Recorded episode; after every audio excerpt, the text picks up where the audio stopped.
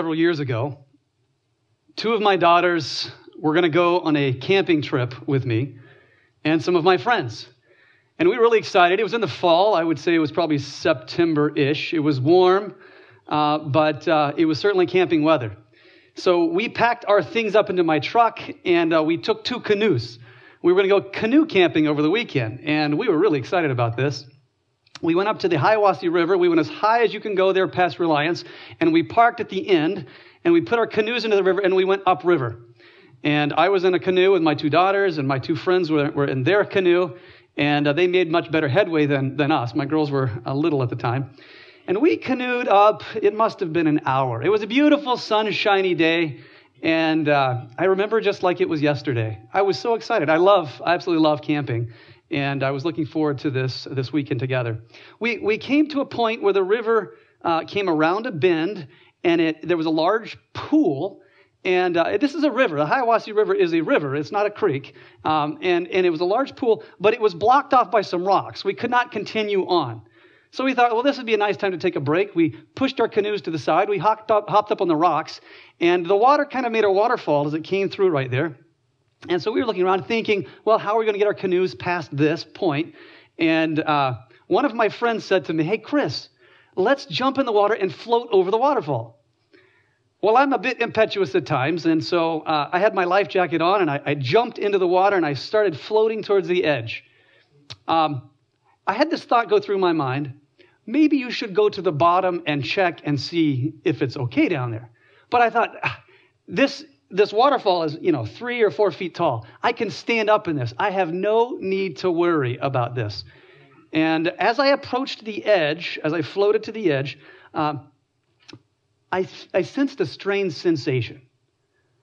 I felt the power of the river. It caused this unsettling feeling in my stomach as I approached the edge, but it was too late. I was in the current, and I went over the waterfall. As I went over, my left foot went into a hole that was in a rock on the side, and it pinned me at my knee. The force of the water was so powerful that it bent my body over. I was just folded in half like this. And my legs, my, my one free leg was flopping, and my hands were flopping. You, you cannot imagine how powerful that water was it occurred to me at that moment that the entire river channeled through this little slot. And what I thought was a waterfall was actually the force of the river bubbling, boiling through this little narrow uh, spot. The water was powerful. I was trapped. Initially, I didn't think, Chris, you're going to die here. I didn't think that. I just began trying to frantically get out. I began trying to put my foot down, but the water had gouged out the bottom of the river, and there was nothing to put my foot on. I was hanging off my left knee and bent completely over. I was struggling to find something to get a hold of. And then thought came to my mind Is this it? I'd like to pray with you as we begin. Father in heaven, as we uh, contemplate a life or death issue in your word, Lord, help us to rightly divide the word of truth. Help us to be honest with ourselves. And may your spirit do its work in our life, we pray. In Jesus' name, amen. So I'd like for you to open your Bibles with me to Matthew chapter 12. And we're going to begin in verse. Did I push that thing again? It's my nemesis. There it is. Matthew chapter 12 and verse 24. Now, the message I have to share with you tonight is for every person in this room.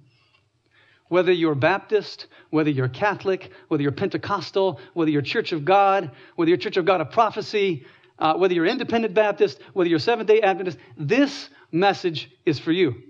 In particular, if you have faith in Jesus Christ, this message is for you.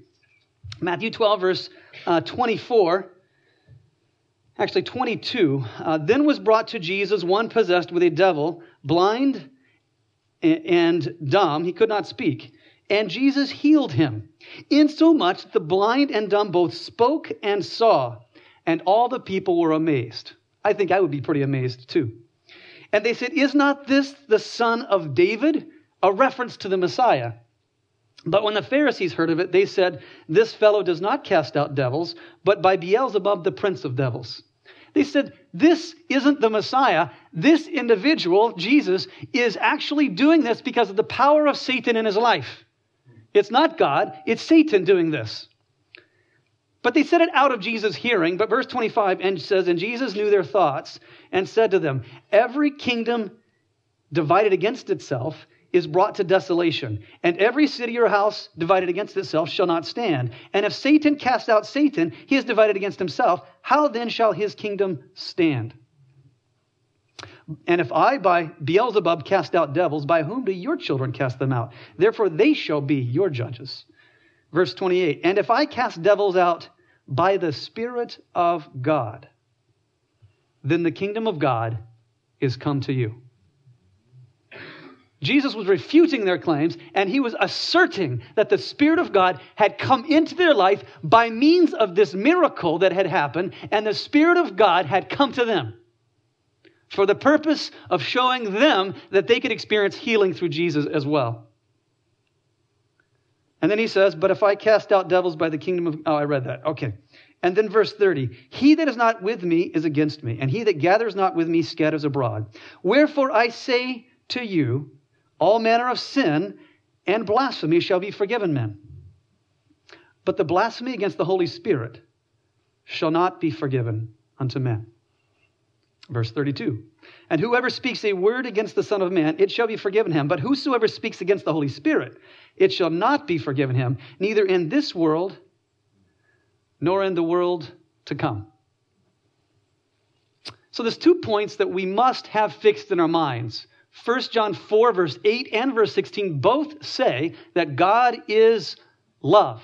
God is love. Amen? Praise God. He is love. Not only that, but 1 Timothy 2, verse 4 says that God wants all the world to be saved. He is love, and He's not willing that any should perish. We read right here in verse 31 that all manner of sin will be forgiven men. Now, 1 John 1 9 kind of spells it out for us. If we confess our sin, He is faithful and just to forgive us our sin and to cleanse us from all unrighteousness. Praise God. So if we sin, whatever it is, if we confess it, it will be forgiven because God is faithful. So we see the remedy here. So, if God is willing to forgive all manner of sin, evidently this must be a sin that is not confessed it's not repented of, it's not forsaken. So, two facts. One, it is a sin. And number two, it's an offense against the Holy Spirit. Would you agree? So, what is the work then of the Holy Spirit? Jesus tells us uh, there's actually four particular works of the Holy Spirit, and we're going to look at those. But the Comforter, which is the Holy Spirit, whom the Father will send in my name, he shall teach you all things and bring all things to your remembrance whatsoever I have said to you. So the first work of the Holy Spirit is to teach us. The second work, howbeit when he, the Spirit of truth, is come, he will guide you into all truth. So, what is truth? Jesus gave a very clear definition of this in John 17 in his prayer. John 17 and verse 17 Sanctify them through their, thy truth, thy word is truth. So the question is would the Holy Spirit contradict the Bible? No, there's no way. The Holy Spirit came to reveal the word of truth. Now, you can't believe everything you hear.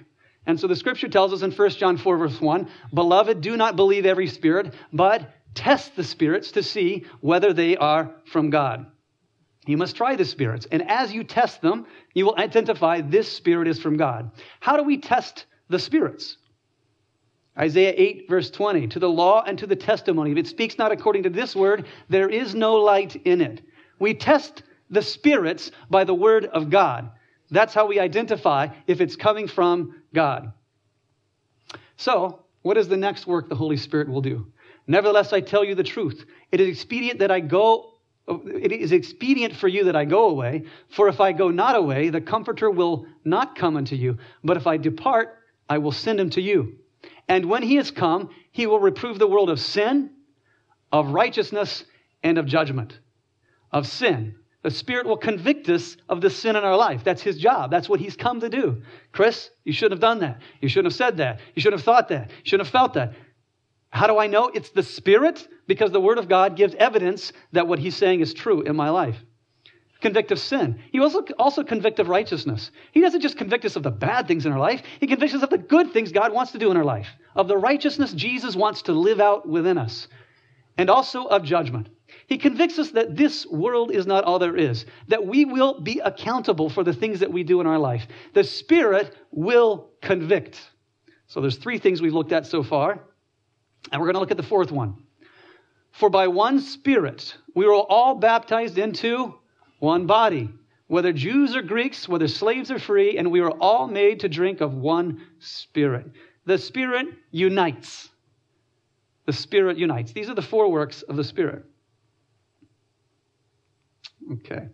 So, uh, what are the four? We've gone through them. The first is the Spirit will teach. Okay. The next, He will guide into truth. The next, He will convict. And the next, He will unite. Linda, you were looking at your notes. So, uh, there are two things that we can do against the Holy Spirit. This tells us in Ephesians 4 and verse 30 do not grieve the Holy Spirit of God. Grieve. When I'm speeding down the road and I see the blue lights behind me, I don't necessarily think the officer is grieving about what I did. As a matter of fact, he was probably bored out of his mind and he was grateful that I gave him something to do in the afternoon. Indeed, he may be thinking, ah, my boss told me we have to get a few more people because we're not reaching budget. So he was probably a little happy that I was speeding so that he could make sure his budget was met. Uh, the Bible tells us that the Spirit is grieved. We can grieve the Spirit through our actions.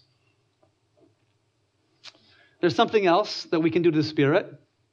You men who are stiff necked and uncircumcised in heart and are always resisting the Holy Spirit. You are doing just as your Father did. We can resist the Holy Spirit. If He does these four things in our, in our life, if He's trying to teach us, we can resist. No, I don't want to know this. No, thank you. If He's trying to guide us into truth, we say, Ah, I have enough. Thank you. I don't want any more. I appreciate that. But no, if He's convicting us of the sin in our life, we'll say, ah, I kind of like this. Please, not now. Don't, don't convict me right now. If He's trying to encourage us to something better, and we say, No, I have all I want. No, thank you. I don't want anything more. If he's trying to remind us there is a judgment we'll face and we put it out of our minds, we resist the Spirit in our life. And if he's trying to unite us with our brothers and sisters and we say, no, I'm just going to be by myself, thank you, I don't need you, um, we can resist the Spirit of God. Now, it's true that God wants us to grow as a Christian. If at any point we stop, any tree that stops growing, it dies. I have this large maple tree in the front of my house. When we bought the home, we loved the maple tree. And we sit under the maple tree. And we enjoy the shade in the maple tree. But then one day I noticed that the ends of the branches stopped sprouting green leaves. They stopped. And then every year those branches fall off. And then and then the leaves don't go quite as far. And each year the branches are slowly falling off. And this year I looked at it and I said, Faith, we're going to have to cut down our tree it stopped growing. And it's that way in the Christian's life. When we stop growing, we start dying. Now, the only way we'll stop growing is if the price becomes too high. Whenever the price becomes too high, you will always stop growing. What is your price? What is the price you have set? I will go this far, but no farther. Resisting the Spirit. We're told in Genesis 6, verse 3, then the Lord said, My spirit will not strive with men forever. There is a point when the spirit stops striving with us. Why is that? When is that? How does that happen? I want to talk about two biblical individuals. One, the Spirit was striving with them. And it took them a while, but they experienced freedom in, in Jesus. And then another individual that the Spirit was striving with and uh, they did not experience freedom in Jesus. The first is Abraham. God was leading Abraham into an experience of faith. He wanted Abraham to trust him, to walk by faith, and to go into a land that he had for him. And he promised him that he would become a father of many nations. And he believed that. And the scriptures tells us that through his faith he was made righteous, not through his works, but through his faith. And as the years passed, he began to wonder, how is that going to happen? Sarah, how is that going to happen? Oh, they came up with a great plan. It's not Sarah, but it's this Egyptian slave. Hagar is the one.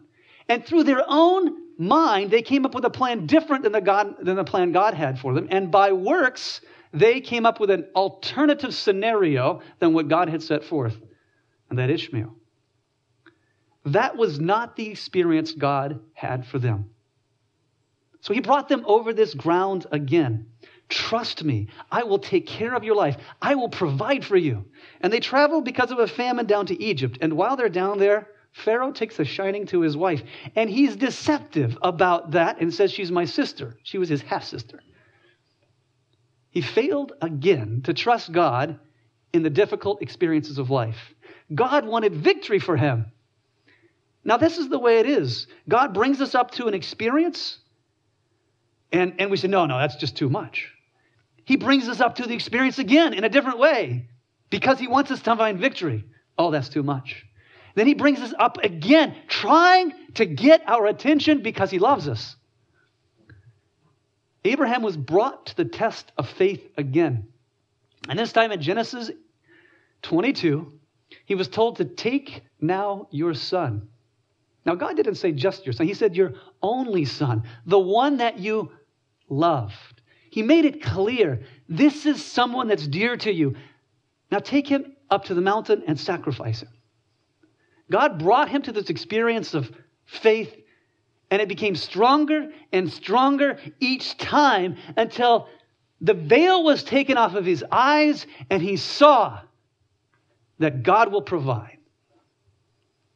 But then there was another man named Pharaoh. God wanted to do mighty things. He wanted Pharaoh to know that he was God. He wanted to reach Pharaoh's heart. But Pharaoh hardened his heart. So we had the first plague he turned water into blood.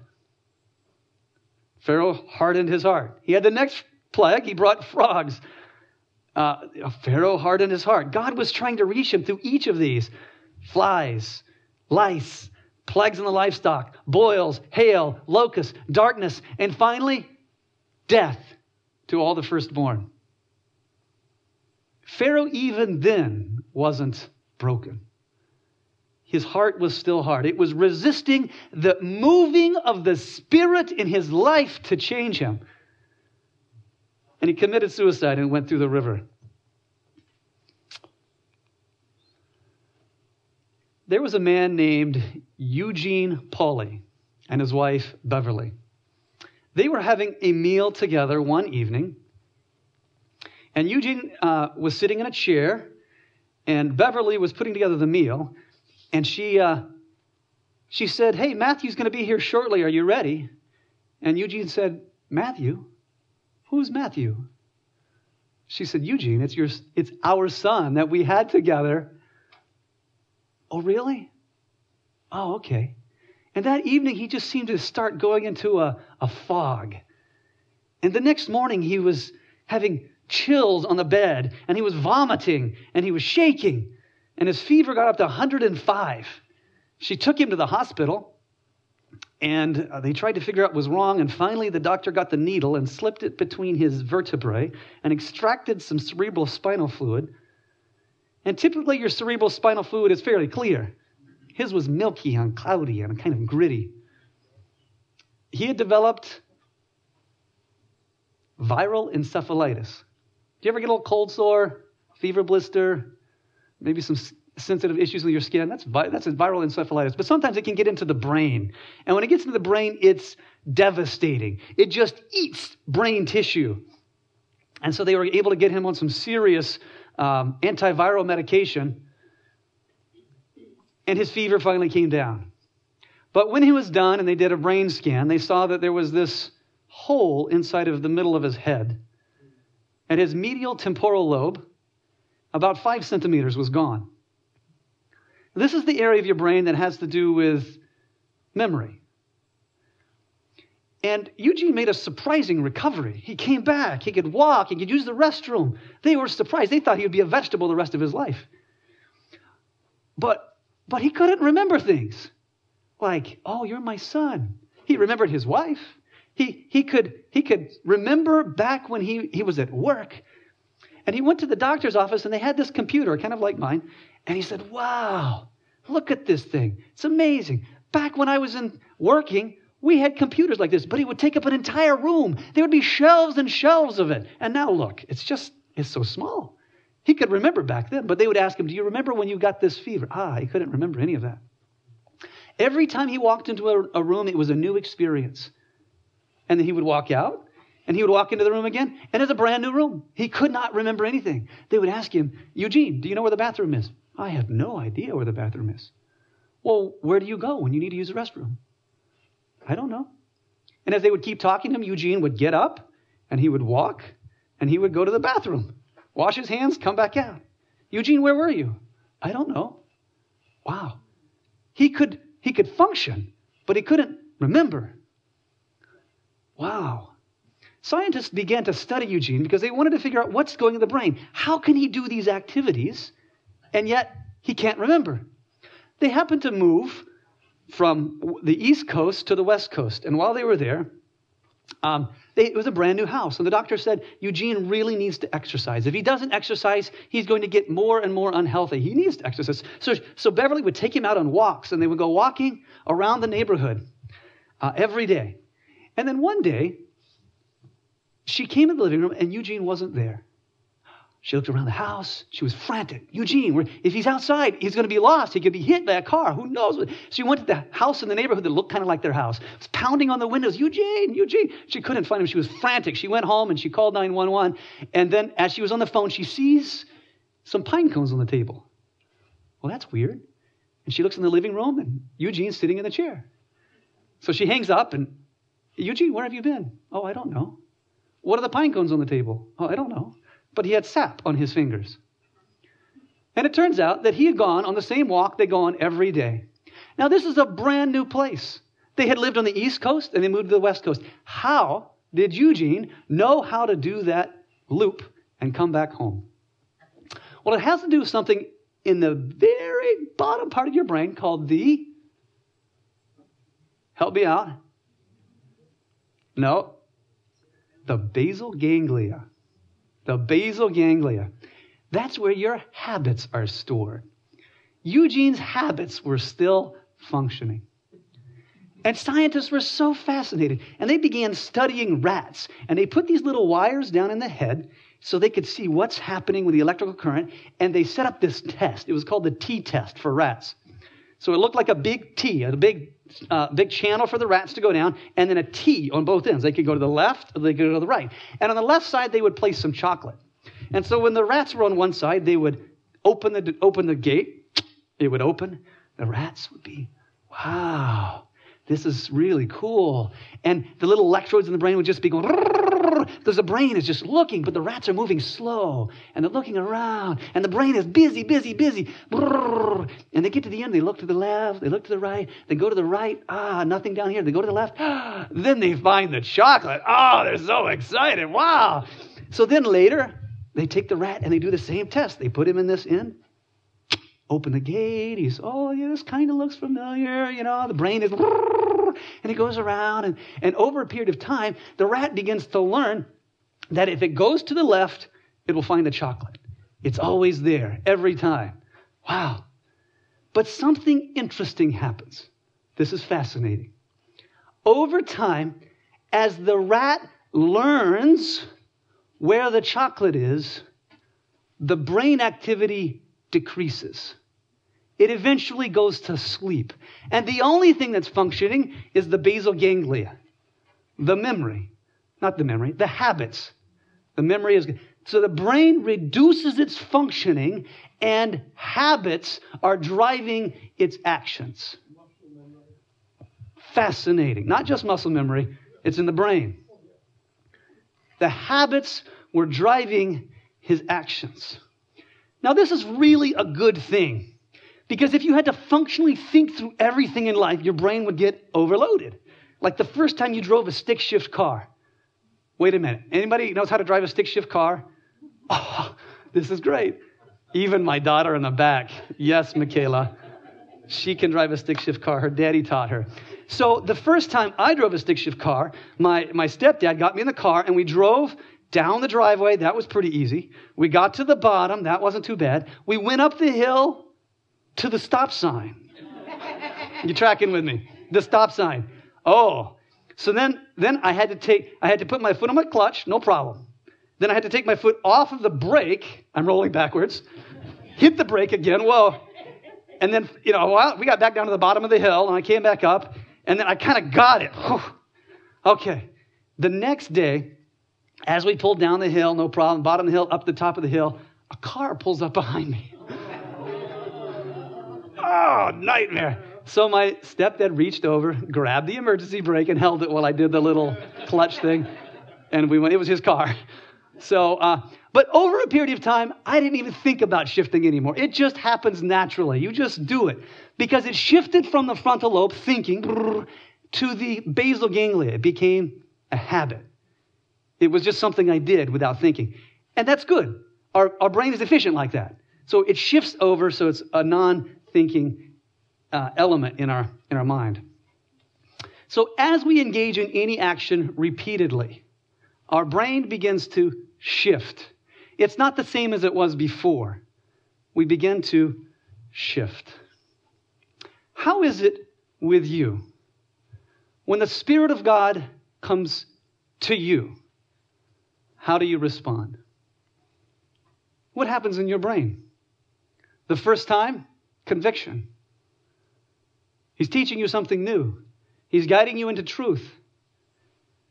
He is convicting you. He's trying to unite you with God's people. How is it when you come up to that? Do you resist it? One time? Two times? Three times? At some point, your brain activity shuts off. It becomes a habit, and you just resist God all the time. Every time. It's the default mode. And as the spirit, brings increasing conviction, like Pharaoh, and, and the most he can do is take your life. He brings all that conviction, and you're resisting. In your mind, you have trained yourself not to listen to the Spirit anymore. It doesn't matter how loud the Spirit gets, your default action is no. There are three ways to commit the unpardonable sin. Proverbs 29, verse 13 He who covers his sins will not prosper, but whoso confesses and forsakes them will have mercy. Praise God. Um, Paul was brought before King Agrippa, and he was giving a defense of himself to King Agrippa. King, King Agrippa was moved by what he said. Insofar, he said, You almost persuade me to become a Christian. To be almost saved is to be totally lost. When my wife was pregnant, she wasn't kind of pregnant, she was pregnant. Because she was one of those ladies that's cute when she's pregnant. There will be many people that will be lost because they were almost persuaded. This is resisting the Holy Spirit. This is committing, this is the process of committing the unpardonable sin.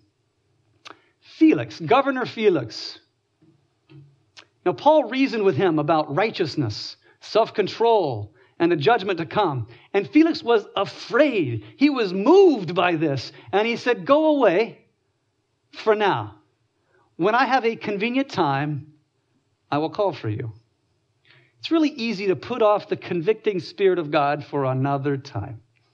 As far as we know, Felix never had another opportunity. When Paul spoke with him, that was the last time he had. Now, the Spirit is given to his people. Jesus said in John 14, verse 15, If you love me, keep my commandments. And we have seen that the commandments are an expression of who God is. That God is love, and the commandments are an expression of love. We have distorted views about love. I mean, so many people have weird ideas. But God said, My commandments are love. If you love me, keep my commandments. It's an expression of who God is. And then he goes on, this is verse 15. Verse 16, he says, and. And. It's a continuation of, of the thought, right? If you love me, keep my commandments, and. And I will pray the Father, and he will give you another helper, that he may abide with you forever. Praise the Lord. The Spirit is given to those who love Jesus and keep his commandments. Because the commandments are an expression of who God is. Next is given a description of ancient Israel as they met before God. Also, you, Son of Man, speaking to Ezekiel, the children of your people still are talking against you by the walls and in the doors and in the houses and speak to one another, everyone to his brother, saying, Come, I pray you, and hear what is the word that comes forth from the Lord. Let's go hear the word of the Lord from Ezekiel. And they come unto you as the people comes, and they sit before you as my people, and they hear your words. They hear your words, but they will not do them. For with their mouth they show much love, but their heart goes after their covetousness. And lo, you are unto them as a very lovely song, of one that has a pleasant voice and can play well on an instrument, for they hear your words, but they do not do them. The Spirit was given to guide us into truth, to convict us of the sin in our life and the need of something better, Jesus, who will fill us with his righteousness. The Spirit was given to teach us, to comfort us, and to unite us. Has the Spirit convicted you of anything in your life? What happens when you resist it? You grieve the Spirit. I said this message was for every person in this room because we're all tempted. We all face temptations. How do you handle that? Has it become a habit that when the Spirit convicts you, you know what the Spirit's convicting power is? I feel bad about that. I shouldn't do that. We have these media devices, and on them sin as an easy access. And there's conviction. One of my daughters no one here. I have other daughters. She said, Dad, I got so many problems in my life. I mean, so many. Like, where do I even start? So I asked, I said, is there, is there one thing that you know God is convicting you about? Well, yeah.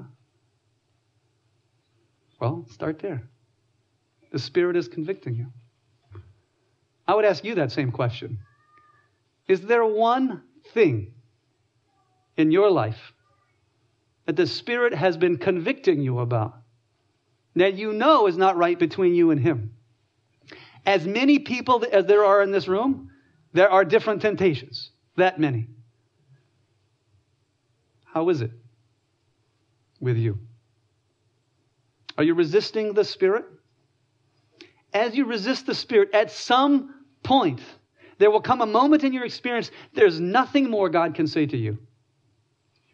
Those who have reached that point know because they don't care about God anymore.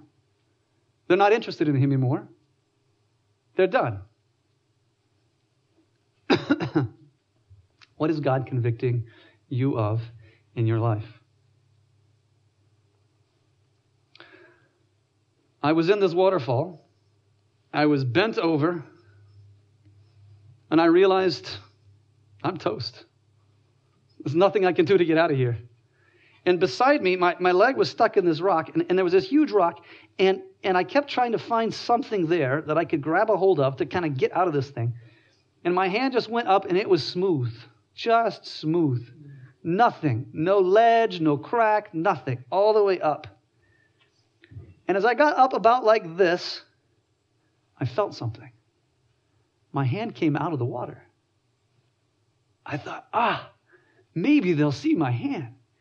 Now, my two girls were outside on the rock. They had watched their silly daddy float down and disappear. And they kept waiting for him to come out, and he didn't. And they began to get concerned. And his two friends who were watching him thought, what? When is he going to come? He's playing a joke, that guy. And they waited, and I didn't come out.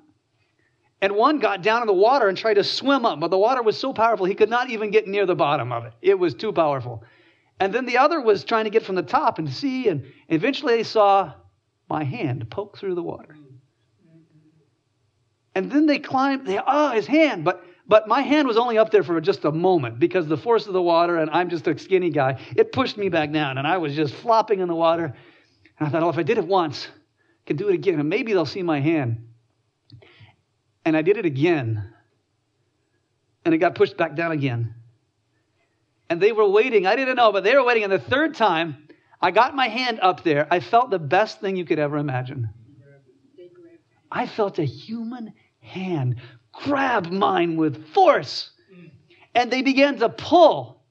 And there sprang up in my heart hope. And they pulled, and I pulled, and they pulled, and I pulled. And eventually, you'll never believe it, but my head came above the water. And the sky was blue. The sun was shining. I heard birds singing. But I was still trapped. And they pulled and I pulled, and the top of the rock was sloping, and, and they were hanging on, and, and they pulled and I wiggled and they pulled and I wiggled, and, and eventually I got up where my foot was trying to come out of the hole, but I had these, these Teva sandals that were like stuck, and every time they would pull, it would just would not come out, and pulled and they pulled and they, ah. and eventually they got tired, and I got tired. And I knew in my mind I had given everything I had to get to this point. If I went back down in that hole, that's it. And if I fell over with my leg like this, it's just going to break, and I'm going to be hanging upside down with a broken leg under the water. I'm done. And the worst feeling you can ever imagine, as our hands began to slip apart. And I still remember the last second our fingers were touching. His fingers were curled, my fingers were curled. We were trying to hold on, but we had done everything we could. And our fingers slipped apart. And that hope was gone. I felt like this is it. The sun was shining, my girls were there crying. And as I was going back down, I don't know how it happened. Somehow the water twisted my body as I was falling, and my foot popped out of the hole. And I landed upside down in the water. And I was just floating, looking up, saying, Praise God, I'm alive. For the next month, I remember every single breath I took. I was grateful for every, because God had given me life. Do you know what it took? I was in that situation. I could not have rescued myself ever. But I had to reach up. I had to reach up for someone to help me that wasn't in my predicament, someone above me. And praise God, there was someone there. There's a truth we've looked at tonight that God's Spirit is given to help us. When you are faced with temptation, you have two choices to reach up for help or to ignore that in your life. And eventually, at some point, you will either be free in Jesus or the Spirit will not be able to speak to you at all.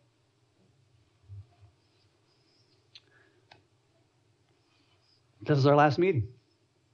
Number 19. We have done a deep dive into Scripture this entire week. God's Word is deep. Would you agree? He has powerful messages for us. And there's different individuals in this room this evening. Some have heard these before.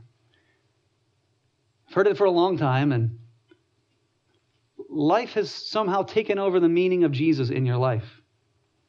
And maybe there's some habits that have crept in. And gradually, ever so imperceptibly, you are slipping away from your Savior.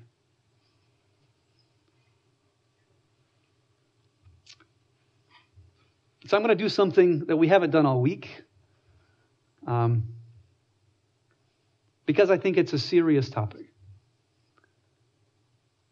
But Jesus was nailed to a cross, naked, and he was put up for all the world to see. Do you know why he's, he was there for you? Visible. Visible. In his shame, in his death, because he loved you. So if there's anyone here tonight that has something in their life, some habit that has crept in, whether it's small or big, any of those habits will harden your heart against the Spirit of God. I'm going to invite you to do what Jesus did. Jesus publicly displayed his love for you. And I'm going to invite you to come right down here. I know there's grown people in this room and their eyes are open. But Jesus, as an individual that loved you, as God Himself that loved you with an everlasting love, I'm going to invite you to come down here. This doesn't save you, but as a public demonstration of your commitment to give this habit to Jesus. You may be 105. Who's the youngest person in here? Matthias. Or, I'm going to guess, eight years old, nine years old, 10 years Oh, my. Well, at least eight. There might be someone else younger. Maybe eight, nine, ten, 10, or 110. If you have a habit, I just invite you to come down. There's no music playing. This is not an emotional appeal. There's something that you want to give to Jesus in a public way. Say, I want His power in my life. I invite you to come down.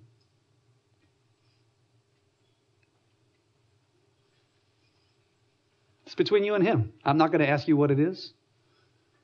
Um, you see, I'm the first one down here. I have a habit in my life I want to give to Jesus. The Spirit will not always strive with men. God gives us His Spirit to convict us to lead us and to guide us. And all we have to do is raise our hand. Say, Jesus, I need you. Amen. Amen. There's no pressure. If you don't feel a conviction, it's okay. Nobody's judging you. You don't have to get out of your chair.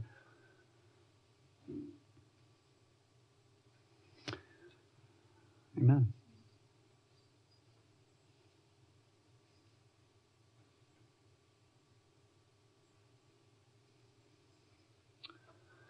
Father in heaven, you see those that are here. In their hearts, they know what this small or big habit is. And publicly, Lord, they have come forward. Not ashamed, because Jesus wasn't ashamed. Lord, we don't want to resist your spirit. We want to have a soft heart before you always, moved by your Spirit, guided by your Spirit, empowered by your Spirit. Lord, may your Spirit continually strive with us that we might find help in time of need. We're convinced that as it was in the days of Noah, so shall it be at the coming of the Son of Man. We believe that Jesus is even at the doors. Lord, may we be ready for that day. May our faith become sight. As our Savior, the one who was crucified, comes as the King of glory to redeem us from this dark world. Lord, be with us tonight, we pray, in Jesus' name. Amen.